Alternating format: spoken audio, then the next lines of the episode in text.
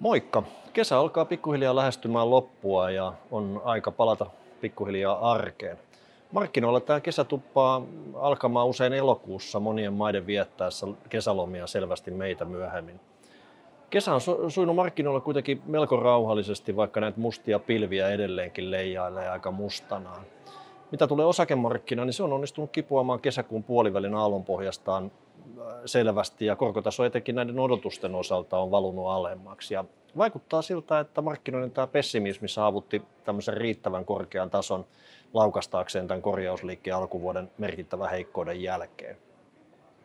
No, kesän näitä merkittäviä markkinoita heilauttavia asioita on monia ja inflaatio jatkaa edelleen hämmentävän korkeana ja sen myötä keskuspankkien on kasvunsa säilyttääkseenkin niin pitänyt jyrkentää tätä retoriikkaansa ja se ei ole jäänyt vain puhumiseen, vaan, vaan myöskin toimia on tehty nostamalla ohjauskorkoja ympäri maailman ja, ja monissa tapauksissa kerralla enemmän kuin on nähty vuosikymmeniin. Samalla tätä määrällistä elvytystä eli GUEta on ajettu alas ja, ja jopa Euroopan keskuspankkikin sai, sai sitten vihdoin ensimmäisen koronnostonsa noin 10 vuoteen tehtyä heinäkuussa. Dollari on vahvistunut kesän mittaan ja nähtiinpä jopa pariteetti euroon nähden, eli yksi dollari vastasi yhtä euroa. Viimeksi tämä tilanne nähtiin noin 20 vuotta sitten. Merkittävimmät syyt tähän on epäluottamus euroalueen lähitulevaisuuteen, muun muassa tuon Ukrainan sodan myötä, ja eikä tämä Italiassa vallitseva hallitus suhmurointi sekä asiaa auta. Ja ehkä lisäksi vielä sitten korkoero Yhdysvaltain ja Euroopan välillä on, on ollut myöskin dollaria tukeva Yhdysvaltalaisten korkojen noustua selvästi enemmän kuin, kuin eurooppalaisten.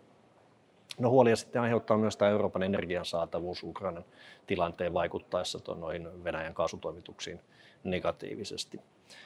Maailman talous on epäilemättä hidastumassa inflaation ostovoimaa heikentävän vaikutuksen, kuten myös nousevan korkotason myötä.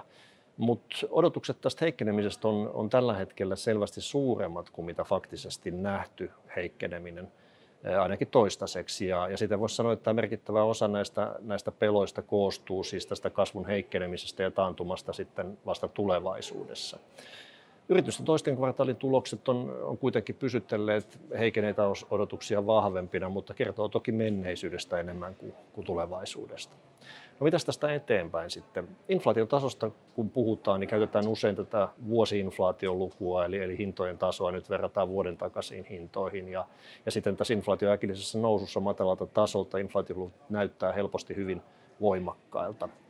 Inflaation merkittävästi vaikuttava energiahinta on noussut vuoden takaisesta selvästi, esimerkiksi öljyn yli, yli 50 prosenttia ja, ja myöskin ruuassa on nähty hinnan nousuja.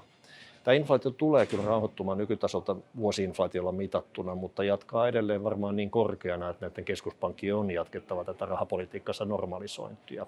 Ja tämä kyllä toimii vastatuulena edelleenkin laajasti sijoitusmarkkinoilla.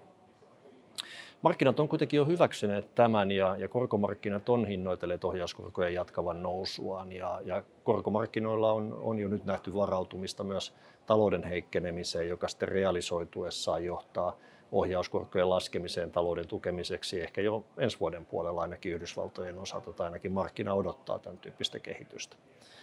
Tämän talouden hiljenemisen voimakkuus jää nyt sitten nähtäväksi ja, ja markkinoiden kannalta, kuten aina, niin on, on oleellista se, että miten pessimistisesti tämä jo nyt nähdään ja, ja, ja on sitten heijastunut jo kursseihin.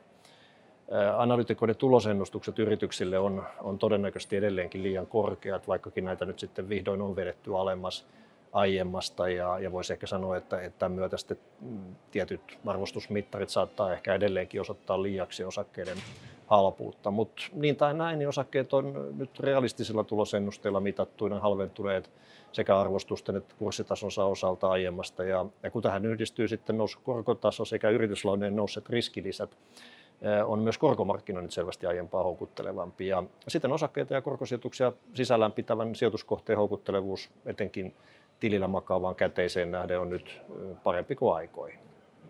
No varahoidon allokaatiossa eli varojen jakautumisessa eri omaisuuslajien välillä ei ole tehty muutoksia kesällä, vaan jatkettu painottamalla enemmän osakkeita korkosijoitusten asemesta ja, ja korkosijoitusten sisällä niin paremman luottokelpoisuuden yrityslainoja edelleen painotetaan valtionlainojen asemesta. Osakesijoituksissa painotetaan Yhdysvaltojen ja Japanin osakemarkkinoita, jotka onkin mennyt oikein mukavasti Euroopan ja, ja, ja Suomen asemesta. No lopuksi mä toivotan oikein hyvää kesän jatkoa kaikille ja palataan asiaan sitten heti syyskuun alussa uudestaan. Moikka!